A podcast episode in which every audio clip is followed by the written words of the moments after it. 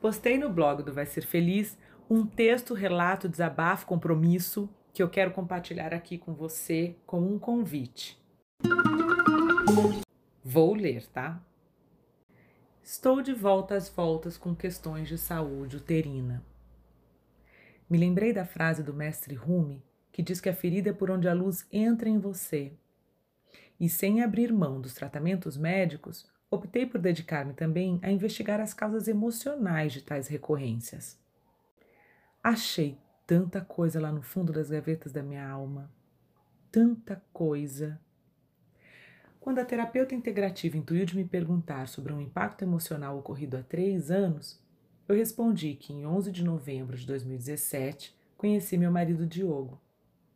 Numa levantada de sobrancelha, ela me disse: Mas isso não é algo ruim. Não, não é. É maravilhoso.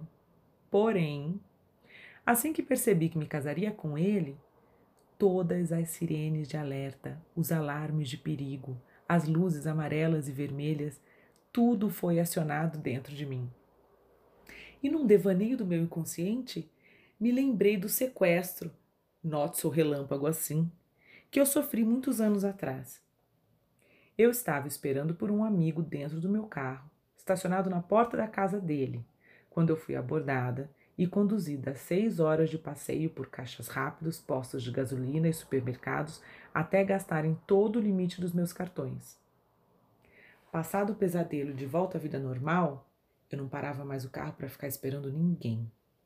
Depois de um tempo, voltei a parar, mas sem desligar o motor e nem puxar o freio de mão. Ou seja, pronta para arrancar a qualquer sinal de perigo. Nunca mais fiquei tranquila dentro de um carro. Fico nervosa, olhando pelos espelhos retrovisores. Um cachorrinho saltitante que atravessa a rua, a árvore florida que colore a calçada, tudo é distração que eu devo ignorar para ficar atenta aos alertas de fuga.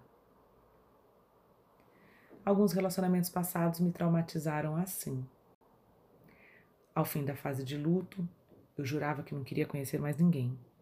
Depois eu até me permitia, mas me mantinha com os olhos no retrovisor e pronta para fugir ao menor problema. O que fiz todas as vezes. Me lembro do exato momento que percebi que eu tinha algo para viver com o Diogo. Ele sentou-se ao meu lado, eu apoiava os cotovelos na mesa e ele jogado para trás, do jeito que até hoje se senta, quase se deitando no sofá. Ele perguntou qualquer coisa e eu olhei por cima do ombro. Nossos olhos se encontraram. Meu coração me disse: é ele. Todas as sirenes de alerta soaram imediatamente após. Ainda bem que eu tenho ouvido de cantora de carnaval. Mesmo quando sob intensa batucada da bateria, eu consigo ouvir o acorde do violão e cantar no tom. Mesmo sob os gritos de perigo daquela romântica traumatizada, eu conseguia ouvir e ouço até hoje. Fica, é ele, fica. Foi isso que aconteceu há três anos. Eu despertei para o maior amor da minha vida, mas eu também despertei temores.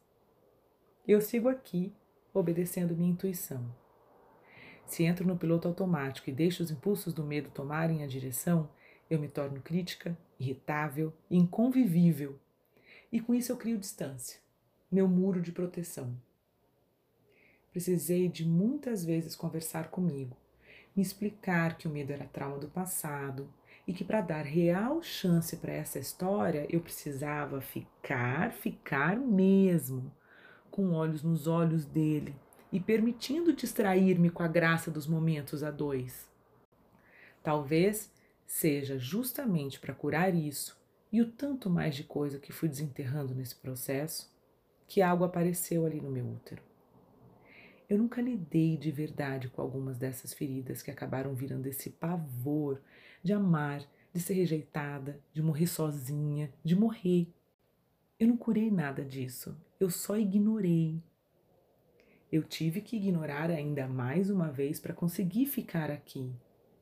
mas para agora, sentindo-me amada, poder finalmente desligar os botões de perigo instalados no meu peito. Sinto que é esse o convite que o meu útero veio me fazer. E é essa a jornada escolhida para 2021.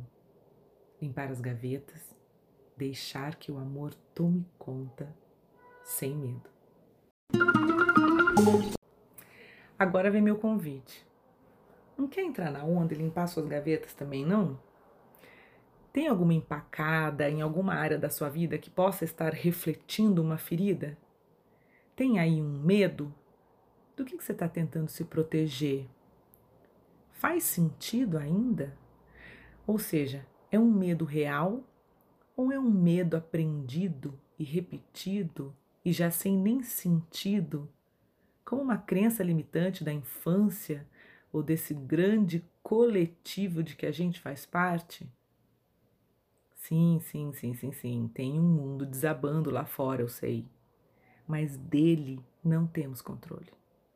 Sobre nossas decisões, sim. E sim, eu sei que não é gostoso. Nossa, faxinar gavetas da alma às vezes dói mesmo e cansa também. Mas se for para deixar a luz entrar, a prosperidade fluir, o amor invadir, será que não vale a pena? Minha sugestão é para você buscar a luz por meio da escrita. Vai respondendo essas perguntas aí e outras que vão surgindo, sem parar para analisar se tem qualquer coerência ou a correta técnica. Não é para postar, é para se enxergar. A gente só limpa a sujeira que vê. E afinal, esses segredos de fundo de gaveta também são o que constitui você.